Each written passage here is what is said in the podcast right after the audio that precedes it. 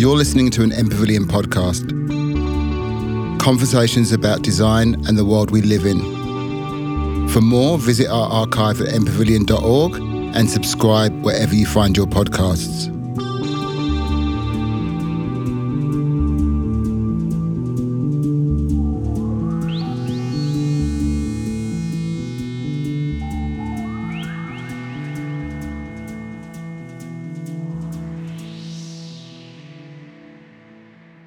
Good evening, everybody. Uh, thank you for joining us in an EmAGN X SONA event, Unearthing the Unseen. I'm Kimberly Ho, uh, one of the EmAGN committee members who is also an architecture graduate, and we're very, very excited to have you here. I'm joined alongside by Blake, and I'll let him introduce himself before continuing the event. Hey guys, I'm Blake. Uh, I'm the National Vice President for SONA. Um, yeah, awesome to have you here. Uh, before we get in, we'll do acknowledgement of country. So we respectfully acknowledge the traditional owners of the unceded land we gather on today, the Wurundjeri, Woi and Boonwurrung Boonwurrung peoples of the Eastern Kulin, uh, and we pay respect to the elders past, present, and emerging. Always was, always will be Aboriginal land. And without further ado, so tonight we will have our two EmAGN and SONA members, Oscar and Amina, to chair the conversation, and we'll leave the introduction to our guests. So please enjoy the conversation. Hello. Thank you for that introduction, and thank you to all our speakers. Um, Dan, do you want to start off by introducing yourself and then work our way down? Yeah, sure. So, uh, my name's Daniel Moore. I'm the State Manager of the Australian Institute of Architects here in Victoria, and I have my own small practice called Open Creative Studio. Do you want to take it away? Hi, I'm Amy Muir, and I uh, run a practice called Muir Architecture, and I'm a lecturer at RMIT University. Hello, um, my name is Gumji Kang, and I'm one of the architects with a multidisciplinary studio, Snøhetta, and I'm also a lecturer at Melbourne University. Hi, I am Christine Phillips. I'm a non Indigenous architect, and I have a practice called OoPLA with Tania Davidge, and I also lead the Yulin Willem Lab at RMIT, where I'm a senior lecturer. uh, I'm Amina. I'm second year bachelor student RMIT architecture. I didn't. I didn't know we were doing this. Um, I didn't either. this is the last spur uh, of the My name's. Oscar. I'm an architect at Edition Office, and I'm also a, a lecturer at Melbourne Uni as well. All right. So um, I think we're really lucky this evening to have such a fantastic uh, panel. So thanks, guys, for being here, and thanks also to all the students who've um, put their work up. It's really lovely to have it here. And um, we were saying just before that uh, because the weather's not so good, we've just got the kind of die-hard fans here. So thanks all of you guys for coming as well. So um, the focus of our discussion this evening is post occupancy. And we can understand post occupancy as a survey or study of architecture following its completion. Um, but as a starting point for our conversation, we had a look at the etymology of the word of the phrase uh, post occupancy, and we thought this might be of interest to our discussion. So, this phrase is made up of two parts: post implying after the completion of event, and occupation, the event uh, implying the inhabitation of people. In this way, post occupancy doesn't really follow the same structure as other similar phrases. For instance, post war or postmodernism, uh, more relevant to us, have uh, a more logical relationship between prefix and subject. Post occupancy, however, doesn't quite make sense in this logic, um, almost implying that occupation has already been finished or that a building is awaiting demolition. So this tension between pre and post um, was something that we found quite exciting, and perhaps more interesting for our discussion might be uh, the understanding of during occupation rather than post occupation. And there's a bit of kind of linguistic tension with this. So there's a lot of understanding about what pre and post means, but not a lot of understanding of what during means.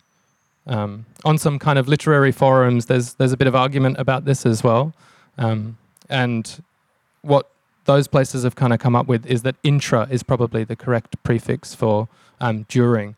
And so for our conversation, we'd like to pose that the idea of intra occupation might form a more reciprocal relationship between architect and occupant and perhaps could be a more productive way of thinking about occupation for our work. So I guess we'd like to um, have a kind of broad-ranging discussion today and, and try and unpack this idea of intra-occupancy or a more reciprocal relationship between architect and occupant. So we'll ask each of the panelists to kind of comment on this, but maybe Amy will kind of throw to you first. Is is there a project um, specifically in your practice, or is there a kind of response to this idea of intra-occupancy rather than post-occupancy that you'd like to put forward? Uh, I was um, I was just going to say I think the the interesting thing about this topic is when we talk in practice about post-occupancy, it, it the first thing I think of is a form and a survey and that just for me, my my my mind just starts to glaze over, and it, it hurts a lot.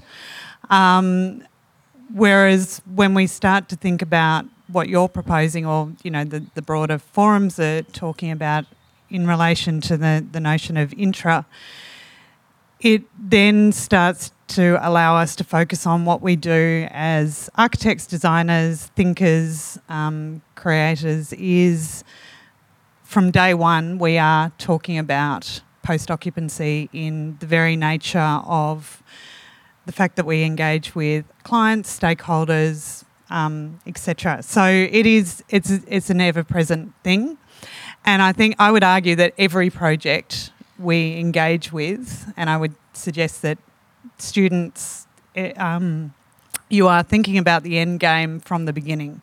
You may not necessarily know what that is at the very beginning, but you're certainly your the way that we uh, engage with ideas is through imagination, and imagination is a, a visual thing. It's through perspective. It's through an idea of how we understand space, and so we are from the very beginning understanding what that might be. Uh, so it's not a form, it's not a survey, it's actually an understanding of how people might relate to a condition or something. Christine, you look like you've got. Thanks, Oscar. Uh, I mean, Amy's absolutely right. And I think one thing in having thought about this topic, um, I think also it's about we need to think about who the occupants are and the longevity of a of a, a building or a project that we are designing for. So we see so many students already and practitioners thinking about who the occupants are beyond our client and the users as well. Um, and I mean, we can talk about it in more detail later, but f- I think we really need to think about architecture on a in a more long term fashion, um, who we are designing for, how they en- are engaging with the architecture we are designing and producing, um, and you know also beyond people, we have animals and insects and country and all sorts of things that go beyond the form that Amy speaks to that I also sort of think, you know, I have a similar kind of reaction. And I think that's really important as architects that we think about how, who we are designing for in a long term um, condition. Because architecture has, I mean, I think a good building has many lives. I mean, it obviously depending on the program, it's not always the case, but a good building has many lives and will change use and will change users. And I think that's something we all need to think about. Gumji, in, in your practice, there's um, I mean, your practice is quite well known as a larger scale practice that carries out a lot of um, post occupancy study.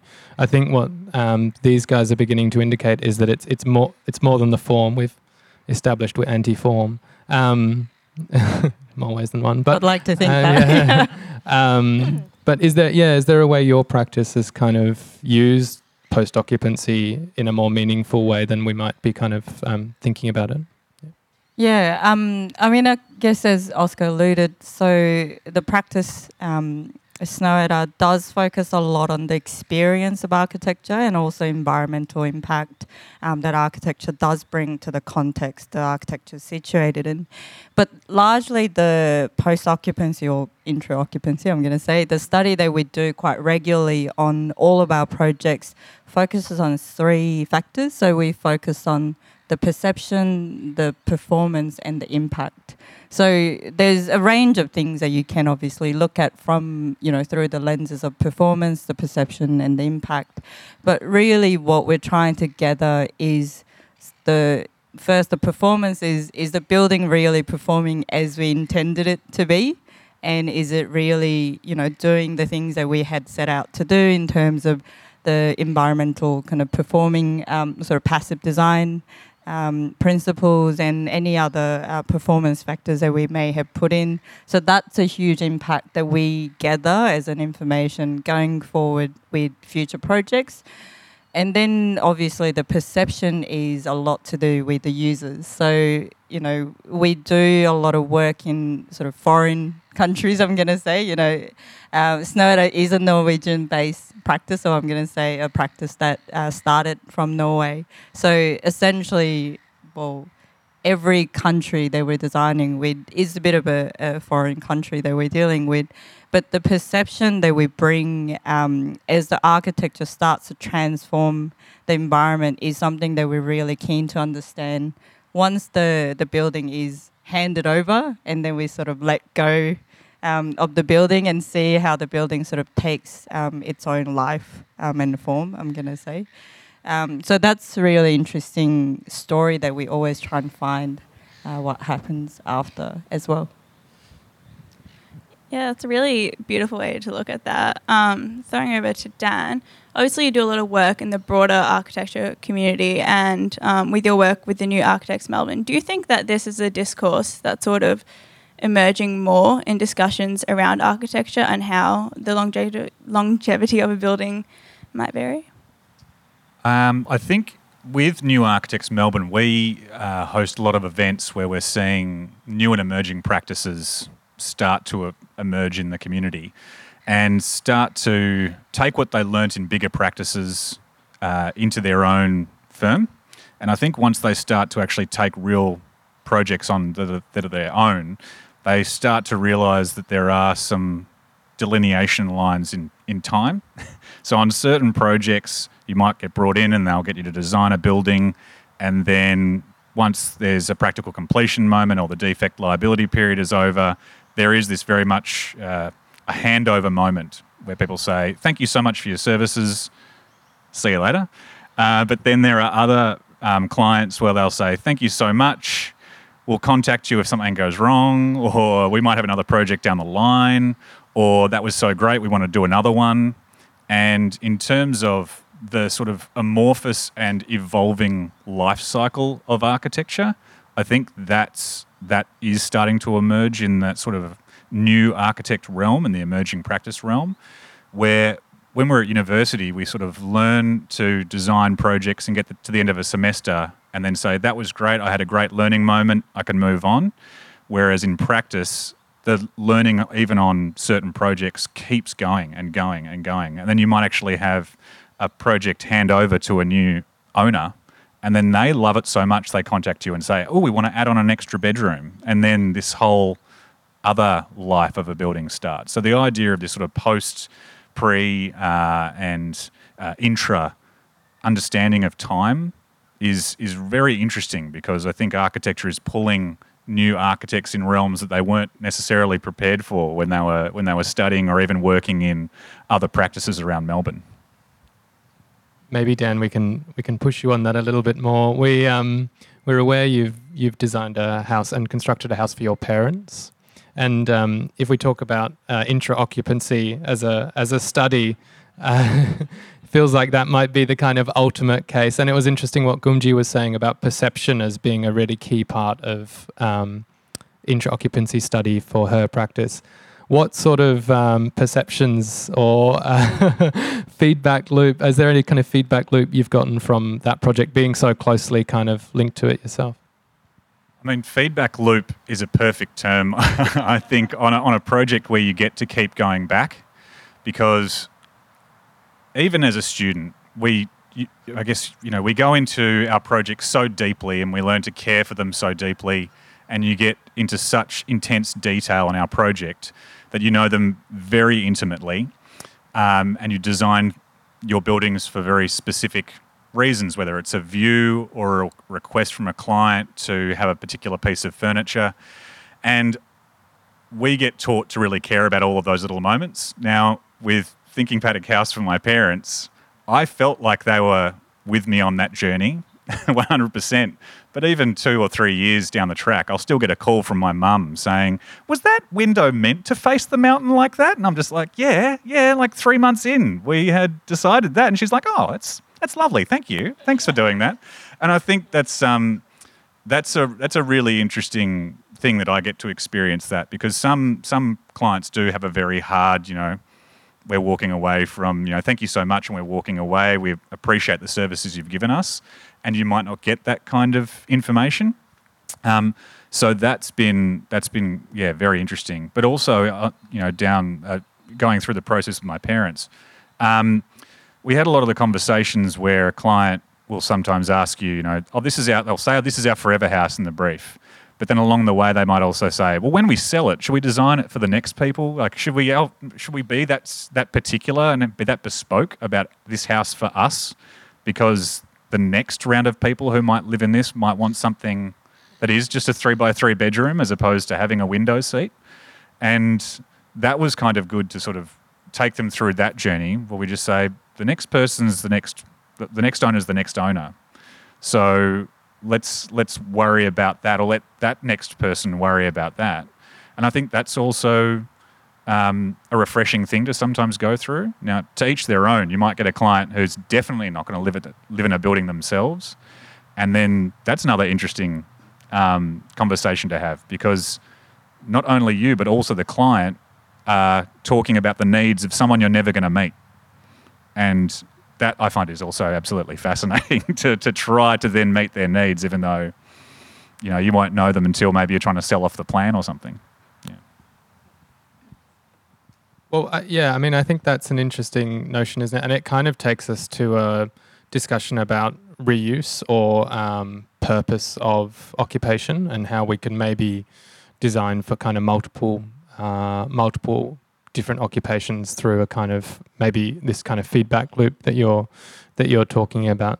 Has anyone um, on the panel kind of, um, I guess, felt like a project that they have designed or have been a part of at, at one point has then been kind of misused or appropriated in any way or used in a way that's um, kind of unexpected? I mean, even with a house for your parents, I, I know that there's projects that I've been a part of where um, you kind of go back and you're like, oh no, that's not supposed. You're not supposed to. That's not supposed to be like that. So.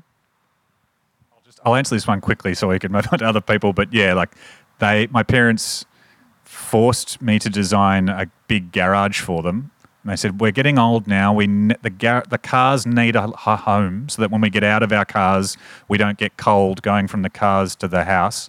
And then on the day that they moved in, they filled it with boxes, and they've never been able to park a car in there.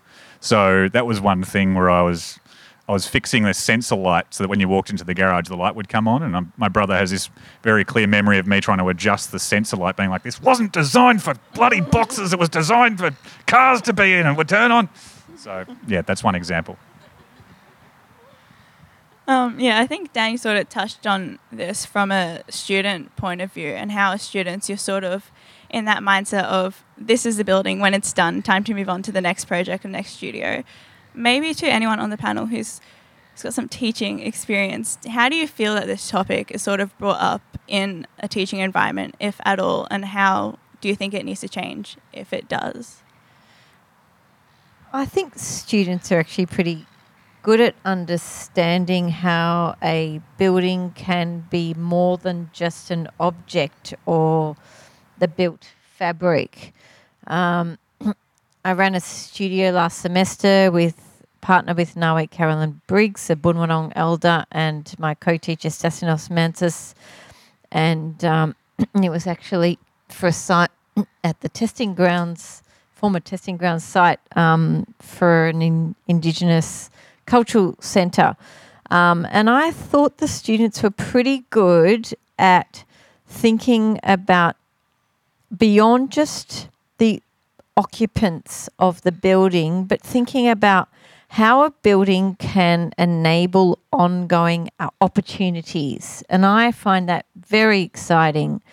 So, how can architecture provide employment opportunities in an ongoing fashion, for example? And I think um, I reckon Nonda Katsalidis was a really good architect that we all learnt from in the 90s of how we might be able to co design with people from other fields and how a building might be able to operate in a long, long sort of long term fashion. And so he designed buildings um, partnered with artists. For example, there was that tower he did in, I think it's Lonsdale Street, where there was the big sort of art billboard. So it provided an ongoing opportunity for artists, right? And that's a very powerful thing. So a building is not just the built fabric. How can a building enable ongoing opportunities for other people, such as artists? Um, and the studio I did last semester, students were thinking about um, lessons we learned from Palawa architect Sarah Lynn Rees, who talks about how can we think of country as our client, right?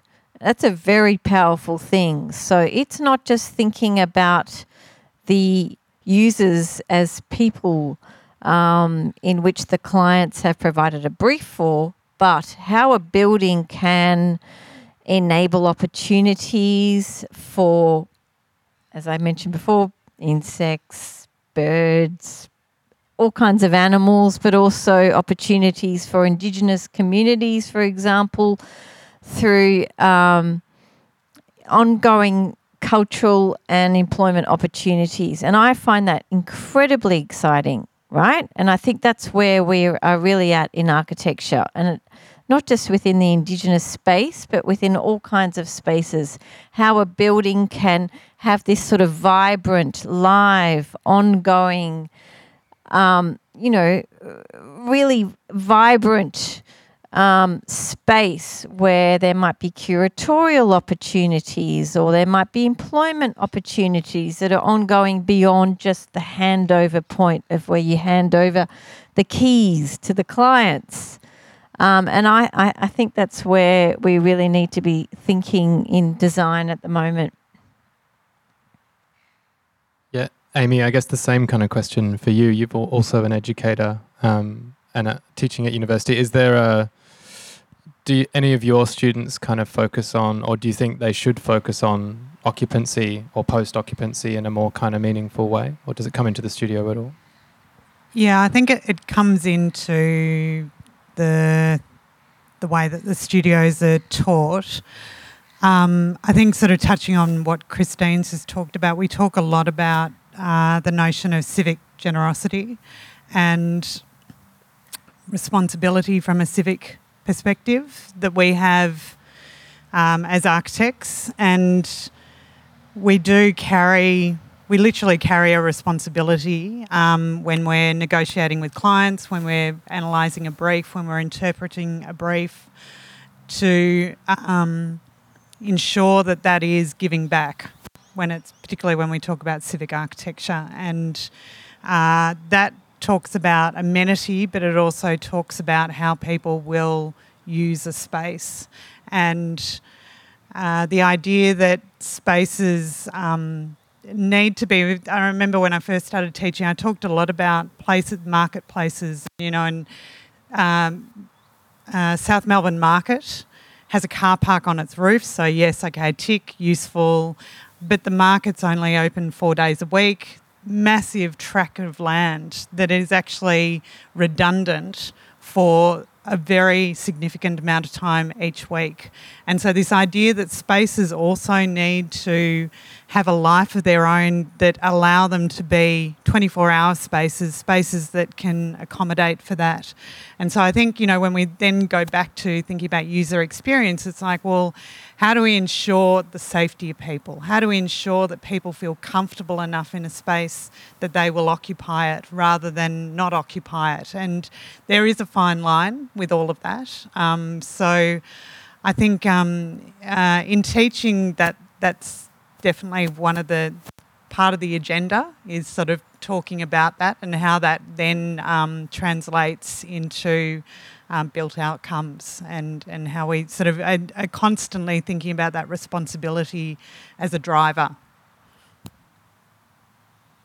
Um, and I guess um, I think I think all of those points are really interesting, and it's interesting that we're kind of um, we're kind of uncovering that even from architecture school, we're almost being kind of taught to empathize a, a, lot more with a kind of broader sense of occupation rather than a kind of maybe standard sense of, of post occupation. Um, to that end, Gumji, I think you were talking um, earlier about kind of three modes of assessing post occupancy. And this idea of assessing perception of occupants, I think, is a really uh, interesting one. And perhaps is slightly more kind of squishy than the others. You know, it's quite slightly harder to kind of make tangible. In your practice, is that um, like I guess how how do you kind of use that that feedback, and what sort of feedback do you do you get? I mean, so the the range of feedback that we get, um, trying to assess the the category of perception, as you said, it is a pretty squishy category, and it's the the fun thing about it is every time we try and do a post occupancy, we essentially go out to everyone in the team and go, how do we assess this within this project and so on and so forth. So, for example, um, so one of our key projects that does have a, a pretty extensive um, post occupancy study and does happen quite regularly is Times Square in New York. Um, and that was through the study of really understanding the users, both from the local, international, and sort of you know the perception of Times Square as a tourist, but also um, a, as a, a, local, say a, a driver going through and trying to understand this transformation that Times Square did go through um, at the times of the construction as well. But at the same time, we also talked about um, maybe continuing on what Amy touched on in terms of civic generosity. So we thought it was quite interesting when, at the time, the Times Square form, um, transformation was actually proposed. There was prevailing uh, idea that this road or the plaza space had to be largely dedicated to vehicles because it had been for such a long time as a carriageway. But then when you actually looked at the trends of how the spaces were being used, it was it had to be predominantly dedicated to pedestrians and people sitting around. So because of that study, you know, that sort of fed into how the uses and the programs were generated. And then that really gave um, a lot of strength to the post occupancy study in terms of the, I guess, how much time people were spending um, and then, quite surprisingly, um, something that we do always have to include is the sort of economic and financial viability um, of the project as well. So, we also talked about how there was a, a general rental impact. So, um, in terms of the commercial activities around the Times Square, people were so worried that if you got rid of the roads, if you got rid of the car parks, the, the retail was going to die. The shops were going to um, be jeopardized essentially. But then it was on the flip side, they had way more patrons coming through. They had way more activities um, in terms of both retail and hospitality activities. So, in a way, that the city then could use that information to um, argue for more um, public activation, more occupation of public plaza spaces, and so on. So, it really continued to grow. Um, that a post occupancy study and is still um, is essentially an ongoing study. and I think it's the expertise or the the obligation of us as architects to actually fulfil those civic obligations because it might not come up in your brief. The clients might not actually ask for it, but it is our obligation, responsibility to fulfill that civic generosity, I think. And I think it's something uh, students really need to be mindful of. I was just going to say, in relation to um, this notion of the power of the survey, if we call it the form, that piece of paper, that boring piece of paper, but the power of that form means that you can actively advocate for change and for evolution. And so that, that when we talk about post occupancy, intra occupancy, um, that becomes a really, really important, powerful tool for allowing things to, to continue. And, and I think it, I was actually going to say the other thing that is uh, equally important to civic and generosity, I would say, in the, in the civic space, is how we use an opportunity through architecture, through buildings, through infrastructure, through landscape, is to advocate for us people, communities, um, animals, uh, the way that we understand and, and uh, relate to country, they all become conversations, and uh, that can only help us evolve, I would hope. If we have the data to back that up, yeah. it makes it much easier. Numbers help. For sure. yeah, and I mean, I, I'm one of the projects I think does this really well is um, ARM's design for the Chancellery Chancellery building at Monash, where um, if you don't know what a chance, university chancellery is, it's the senior executive officers of a university, and you get the vice chancellor, all the chancellors, and traditionally or typically, it's a very private kind of a program but I really loved the way ARM pushed that program to become to offer that civic generosity back to the cam- campus, back to the students. So instead of it just being a very exclusive private building, they did things like they provided a you know a beautiful public promenade and they had landscape architects where um, who really thought about how students could be invited to sit and have lunch outside this building and how you might invite the whole of the campus to this seemingly exclusive building. But then when we think about the um, intra occupancy, they also did some very clever things like the promenade that they had around the building.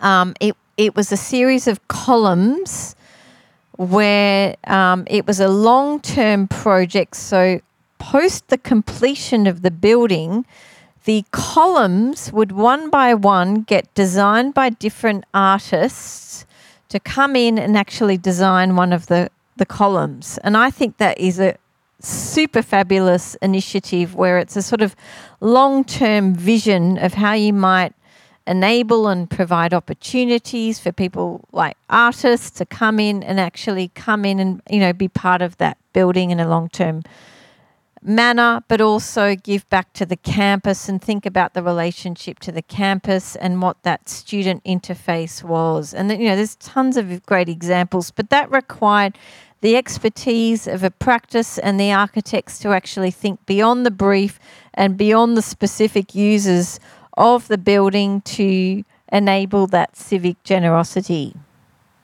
Yeah, definitely. Um, I think you all touched on that idea of obligations that architects have to consider the sort of post use or intra use of a space. And I think it sort of posed that question for me. Um, Dan, you sort of touched on this of how do you design a space and how far into the future do you consider how that space will be used? You know, use that example of designing a house and the um, clients being concerned about the next person who uses the space. And so I think I want to ask how far into the future do you feel obligated to consider the occupants of a building you design?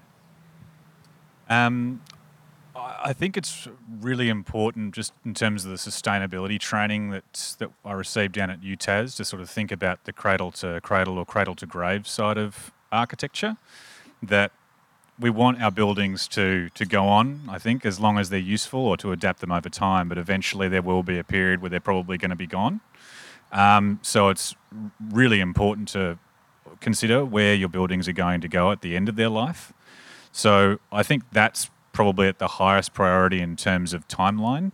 Um, I know we're often designing for our buildings to stay standing forever, but just the reality of that is highly unlikely. I would say. I'd say most buildings end up um, being torn down at some point.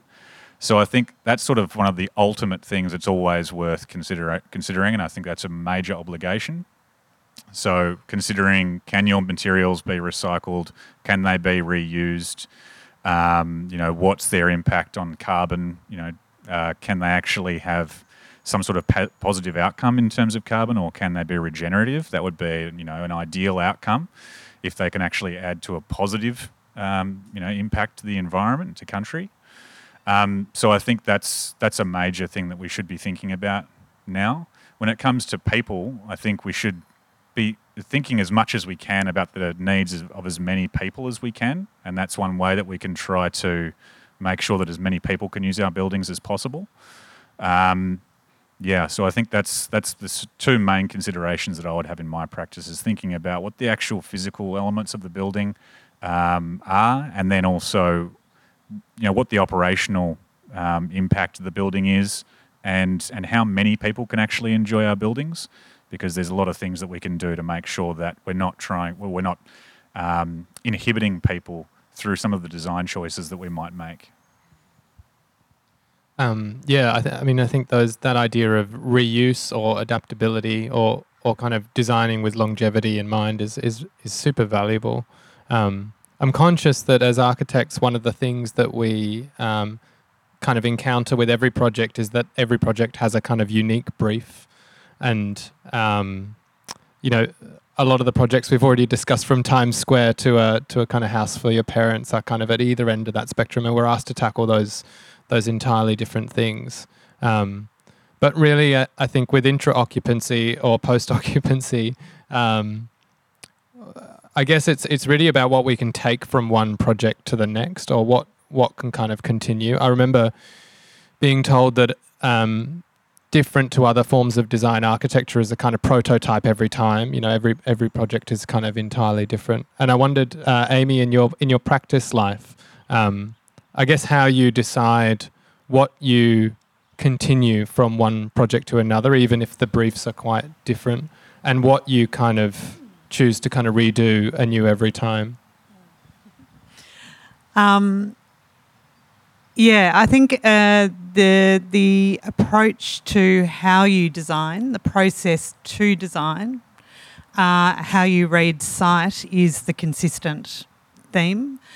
Um, and the tools that you use, or the practice users, I should say,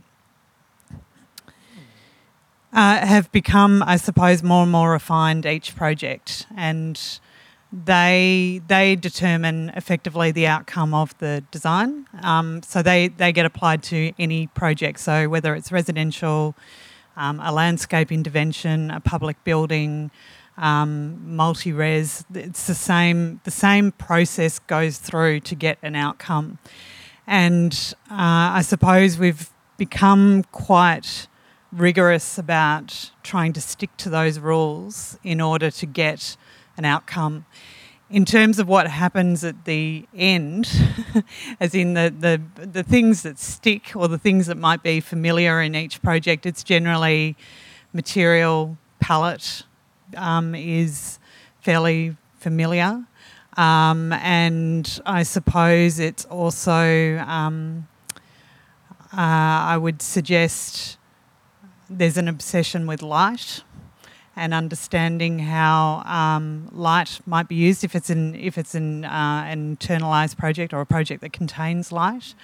Uh, it's very much sort of understanding how to use that as an opportunity. Once again, thinking about those who are occupying the space and what that might bring to the occupant um, in terms of experiencing that. And it's also the connection to landscape is always at the forefront. It's um, it drives a lot of decisions about how projects are conceived in plan, the, the landscape and the the um, the built form, whatever that might be, uh, those two never are not in conversation. They are. It's it's impossible for them not to be. And as a trained interior designer before becoming an architect, I, I always used to think that the interior was the thing that I was, you know, going between architecture and the interior. And I, I now could almost say the interior is a byproduct of the conversation between architecture and landscape and uh, the, the formal decisions that get made. Um, not that the interior is left out of the conversation, but I, I can recognise now that a lot of the decisions that are being made internal are a direct relationship to landscape and um, to the um, some of the decisions. And and once again this comes back to what's the brief? How do you react to it? And i would suggest that we have a responsibility every time we get a brief not to uh, execute the brief but to question the brief and so in questioning the brief a lot of those formal kind of responses come about and questioning site formal responses come about and they then uh, infiltrate interior architecture landscape Yeah, um, great. I think um, Gumji. I mean, I think the same. Obviously, at a completely, obviously at an entirely kind of different scale. You know, you work on really, really some really, really kind of large projects. How and how does a practice of the the scale that that you work at choose how to kind of what to kind of take on or what to kind of take from one project one project to the next? Um, I mean, to correct that though, we don't always do large projects. So we Time, Times we- Square. I mean, Yeah, Times Square, but we also do a chair. so, um, so I think it, it- Times that's Square is quite small though, isn't it? I mean, it's not really that big. that's not true. That's that true. That's true. The interventions. um, yeah, in the scheme of things. but I think it's really the brief. So we really question the brief quite a lot. And in the process of doing so, sometimes it annoys a lot of our clients. so it, I guess, you know, to bring the clients on the journey um, of this designing a, a whatever it is we're designing at the time, um, I think through the process of really questioning the briefs, we start to understand whether the clients could really start to be on the journey together with us or not. Because we start to ask questions around sort of civic generosity, the sustainability, designing with countries, and you know, I think sometimes uh, because they are starting to um, sort of bubble the thoughts that the clients may not have thought of um, the clients generally, the ones that respond really well to us, are the ones that are, um, you know, asking the questions with us, rather than essentially sort of challenging the questions that we're trying to bring along um, through the design process. at The moment. And and that kind of comes from past past experience, or that's kind of taken as an approach from past projects. Is that? Yeah, I mean, I guess the the way the practice had started, um, you know, so 30 years ago, so I wasn't born then, but um, it started with competition. So it is really difficult in the current climate, I have to um, admit. But the the process of um, design methodology was really from open question.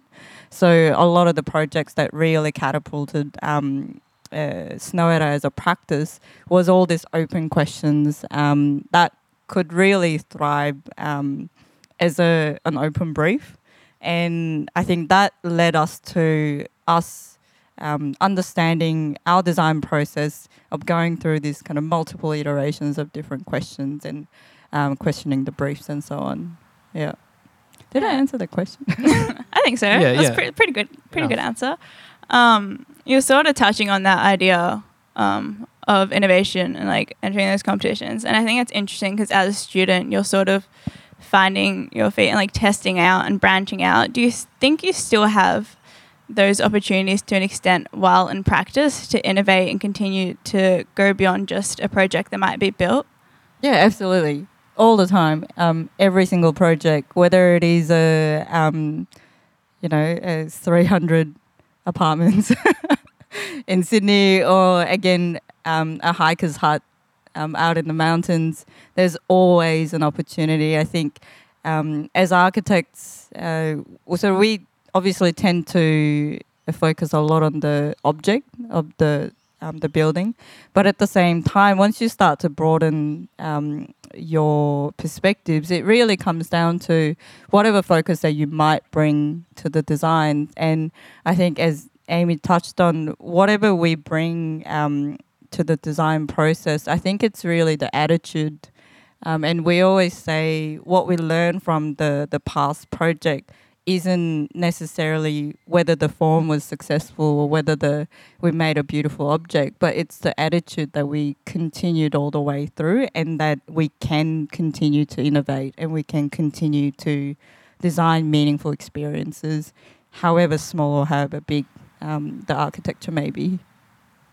Yeah. Um, I wanted to ask Christine, since you do run or you have run a design studio, do you feel like that attitude is carried into your design studio where you're sort of pushing students to like find their own attitude and their own way of thinking to implement into other designs? Or do you sort of take on the attitudes of prompting them to continually reinvent and rechange how they think about design? I think it's a, definitely a bit of both there. Um, I mean, I'm always excited to see how open architecture students are, whether it's in the bachelor's or the master's, in thinking about okay, how do we push a brief beyond um, what we've been asked to do? And in a lot of the studios I run, we are working with real briefs and real clients. And sometimes the client will come to you with an idea, but it's actually really important for us to provide alternate opportunities because you know people come to us with our expertise and our knowledge and they don't always have the ideas. So i think um, students are really good at that and hopefully they can carry that on in their practice. And they also i think um, I'm very interested in how students can push the limits of what an architect can do in practice beyond the building, beyond the built form, thinking about experience, thinking about ongoing opportunities. All these things we've all been talking about can absolutely be explored within the architecture education space. Yeah, I, I think so. And I think the one of the things about the teaching, and I think about several of the practices that you all have is, um, and and I think it's linked to kind of occupancy or thinking about occupancy is this idea of collaboration. And obviously in the studio you know you have a teaching partner and you collaborate with a teaching partner. And amy i know in your practice obviously um, there's been some fantastic work that's come out of, of collaboration as well. How do you guys kind of think about this? I mean, question for either or, or, or both. How do you kind of think about collaboration in that sense, and how does that kind of inform inform your work or your practice? I, I feed off collaboration. I love to work with other people um, and not just other architects, but I work a lot with uh, Indigenous elders, but um, also with artists. I mean, I did with my work with OoPLA and Tania Davidge. We've worked on all you know all sorts of collabor- collaborations from people, you know, organisations like Vision Australia, where we explored how you might experience the city from the perspective of a um, a blind person or a person who's vision impaired. Um, and, you know, I think there's just so much to learn from other disciplines, other fields, and I reckon we do okay at that in, in the realm of architecture. Um, yeah, I'm a big fan of collaboration. I, I feel like we should invent a new word though. Uh, there's there needs to be because we use it a lot, and it would be nice to come up with a new word to, talk about how wonderful it is. Um, but uh, yeah, no, uh, we uh, share a studio space with Openwork, and um, we've done that for many years now. So, and when Mark and I collaborate on uh, a few projects, we talk a lot because a lot of the uh, being architecture and landscape uh, you know, who did what, blah, blah, blah. But we always, I think the, the thing that we recognise from the very beginning is that um, neither of us are necessarily interested in the thing that we're trained in. We're actually more interested in what they do, and you know, vice. And so this conversation just becomes like a, a bit of a soup, and there is no delineation between um, architecture, landscape, anything like it just it is what it is and so i think that the opportunities for really um, uh, rich conversations, but also conversations that are, you know, um, backwards, forwards, and um, knowing that when you um, land on something, whoever lands on it or wherever the conversation lands is the right thing. Like it, there's a general consensus, and it doesn't matter where it came from or what it is, it just is. And I think that that, that is the most powerful thing about a, a collaboration. But I think that the, if I think about also broadening that conversation be, beyond discipline, um, uh, once again, Mark and I um, working on the family violence memorial um, with our practices and that was uh, we still talk about that experience as being quite extraordinary when we talk about collaboration because from day one in the room we were working we had um, Sarah Lynn Rees um, was on our team as well uh, in terms of providing indigenous um, consultation we had three uh, before the land was, um, you know, confirmed as Wurundjeri, uh, we had three language groups that we were consulting with um, for the piece of land that the memorial was on. Uh, we had uh, representatives from victim survivors, and they were in the room from schematic design all the way through to construction. And so that was extraordinary. And they are, I mean, I, you know, we still pick up the phone and have chats to them um, about everyday life um, and how the memorials is. And uh, they were incredibly important people in that team, not only as advocates, but they sort of they allowed us to uh, have confidence with a very very fragile topic and a very very fragile space, and um, they were incredibly generous. And then City of Melbourne and Department of Premier and Cabinet Office for Women. Once again, very, very powerful people in the room, not powerful in terms of powerful, but as in um, very good advocates for what, what the memorial was. And so it was a, a room full of people who um, cared but came from very different perspectives. And so those various perspectives uh, will only ever allow a project to be more than maybe what it was as a brief, an initial brief. Um, it can never be one person. It can never be one team. It's you know, and we often talk about this in education, is we're being trained as architects as an individual at university. It seems like we're an individual, but we know that it takes thousands of people to build buildings, and um, they can only ever be as good as they are based on the team and based on all those people coming together to do a collective thing. Relationships, I don't know. I mean, I think more it goes beyond collaboration because you speak to all the victims that you form relationships with. Um, is more than just a collaboration, but it's really about building and forming and maintaining those relationships. Hundred percent.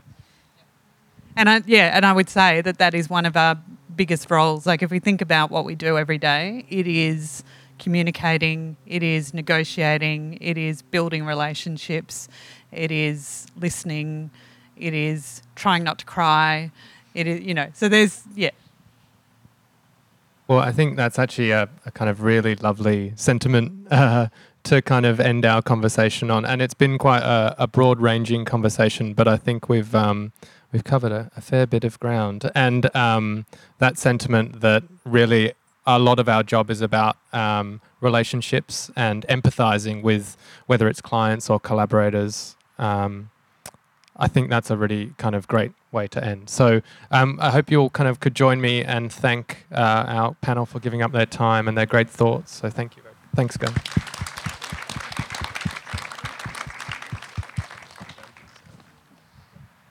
I don't think we are we doing audience questions or are we are we we can okay any is questions it, is, from the audience oh wow okay so We've got a bit of time for some audience questions, and I know there are some students uh, in the audience as well. Is there anyone that has a question for our And while you're cooking up your questions, I just want to congratulate all the students who actually submitted work and exhibited tonight because it's a really great opportunity and a fantastic public space. And so well done. Yes.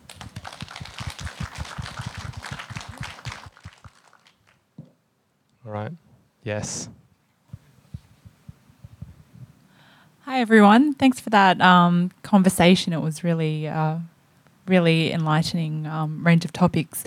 Um, I was wondering, with the um, discussion around post occupancy evaluation or kind of analysing um, a space or a project after or while it's being um, while it's being inhabited, if um, that work has led to any particular new opportunities. So if you've leveraged on that kind of post occupancy to actually create something new or create a new beginning for a project.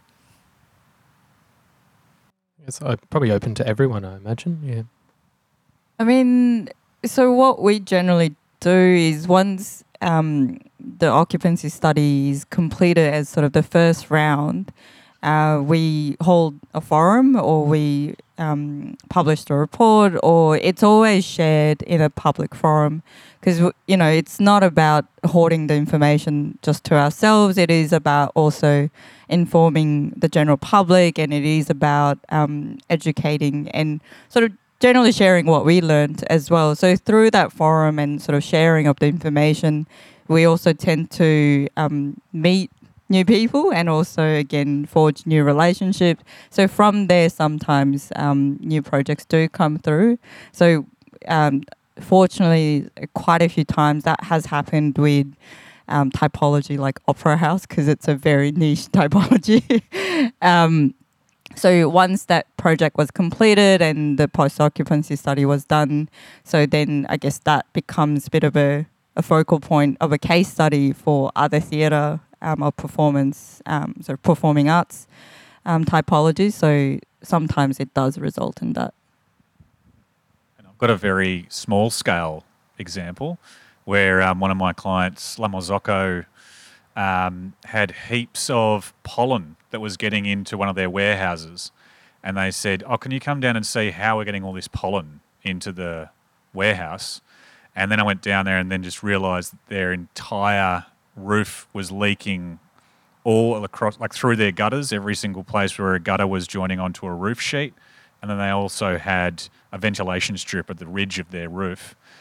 And when I just said, let's just, it's essentially open and they live on a street full of plane trees. So every single time there was a, bit, a tiny bit of a breeze or um, rain, all this pollen would be knocked off the trees and would just come inside their building. And it was absolutely shocking. And then when we said, well, there are a few things that we could do to mitigate this. Um, and we, we got a whole new project out of that where we did sort of go through this process of saying, what can you do to a warehouse to actually make it comfortable for your staff? And it's really quite strange because it's a, a very rudimentary building where we put in way more insulation than most people would put in because we decided not to actually line the ceiling. So it's just these giant mirrored pillows of insulation in this warehouse. But every time I go to that building, these warehouse uh, staff members like sort of seek me out and go, "Oh man, I've been working in a warehouse for 30 years, and this place is so comfortable." So they don't have to wear a jacket in winter, and it's just like those things are really lovely. You think you know you- you're going there just to look at why a roof might leak, and then all of a sudden you get this other project out of it, which might be quite rudimentary and not have the poetics of of some of the things you're used to at uni, but then you get this wonderful human experience out of it, and you can see that benefit. It's a real a daily felt experience, which is really nice. I can offer an alternate response to that from an education perspective because it's a bit different in the education space where you're in a speculative realm and the building doesn't actually get built, or may, maybe it might. Um, how do you actually measure the value of what you're doing? And I think for me, um, in some of the studios I've been doing with Indigenous partners, that has meant well, have we listened to what these elders and communities have asked for? And how do you measure that? How do you know? And what I've learnt is how do I know that? Well, we've been invited back. So I've been, we've been, Stas and I have been working with Uncle Leonard Clark and the Framlingham community, Kirrae Whurrong community in the Western District. This year, I think it's the fourth year we've been running that studio. And so for me to question whether or not we have really valued what the client has wanted has been measured by that invitation back. So, you know, you can sort of think about it, think about post occupancy in a lot of different ways um, beyond just the built form and how the occupants occupy that space. Any other questions before we wrap up? All good. All right. Look, I think again, you know, what a fantastic note to end on. Three very different um, approaches to kind of post occupancy or intra occupancy, as we're all now going to call it. Um, all right. So thanks again to our panel. Um, thanks. Thank you. You're listening to an MPavilion podcast. Conversations about design and the world we live in. For more, visit our archive at mpavilion.org and subscribe wherever you find your podcasts.